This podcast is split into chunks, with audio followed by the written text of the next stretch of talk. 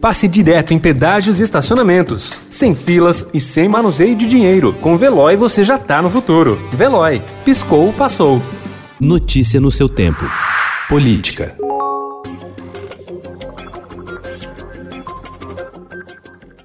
O presidente Jair Bolsonaro começou ontem a mexer no seu governo para tentar interferir na disputa pelo comando da Câmara e demitiu o ministro do Turismo Marcelo Álvaro Antônio, abrindo espaço para que o cargo seja usado nas negociações.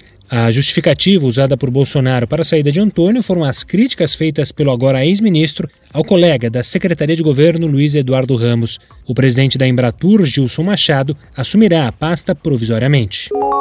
O presidente da Câmara, Rodrigo Maia, afirmou ontem que o governo Jair Bolsonaro vai jogar pesado para eleger o deputado Arthur Lira, do Progressistas de Alagoas, como seu sucessor e está disposto até mesmo a rasgar o próprio discurso econômico. A menos de dois meses do término de seu mandato à frente da casa, Maia expôs todas as divergências com Bolsonaro e disse que o Palácio do Planalto trabalha para derrotá-lo na eleição marcada para fevereiro de 2021. É, é esse movimento da Câmara Livre que a gente está construindo e a nossa pressa é que se consolide uma clareza de que esse movimento sairá vitorioso. Não é contra ninguém, não é contra o governo.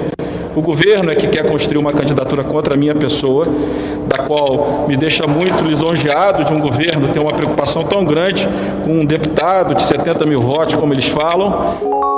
Com o apoio do Palácio do Planalto, o deputado Arthur Lira oficializou ontem sua candidatura à presidência da Câmara. Líder do Centrão, Lira estava acompanhado de representantes de oito partidos, que são 160 deputados. Colocar o nosso nome à disposição desta casa, do plenário desta casa, dos deputados e deputadas, para que a gente possa tocar os próximos dois anos de uma maneira diferente de como a casa vem sendo administrada. O parlamentar é o principal rival do grupo do presidente da Câmara, Rodrigo Maia, que foi impedido pelo Supremo Tribunal Federal de concorrer à reeleição, mas lançará um nome para sua sucessão nos próximos dias.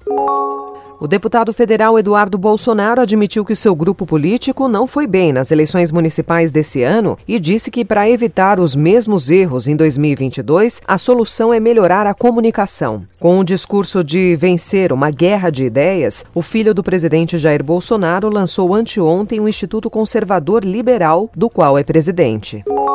O Comitê Executivo de Gestão da Câmara de Comércio Exterior zerou a alíquota do imposto de importação de revólveres e pistolas, que era de 20%. A mudança, publicada ontem no Diário Oficial da União, vale a partir de 1 de janeiro. Praticantes de tiro e colecionadores dizem que a medida deve reduzir o preço dos armamentos, embora beneficie principalmente grandes importadores. ONGs que atuam na área de segurança pública questionam se isso é prioridade neste momento e parlamentares de oposição tentam revogar a medida. Notícia no seu tempo. Pegando a estrada ou só indo no shopping? Com o Veloy você já está no futuro e passa direto em pedágios e estacionamentos, sem filas, sem contato e sem manusear dinheiro. Aproveite 12 mensalidades grátis e peça já o seu adesivo em veloy.com.br.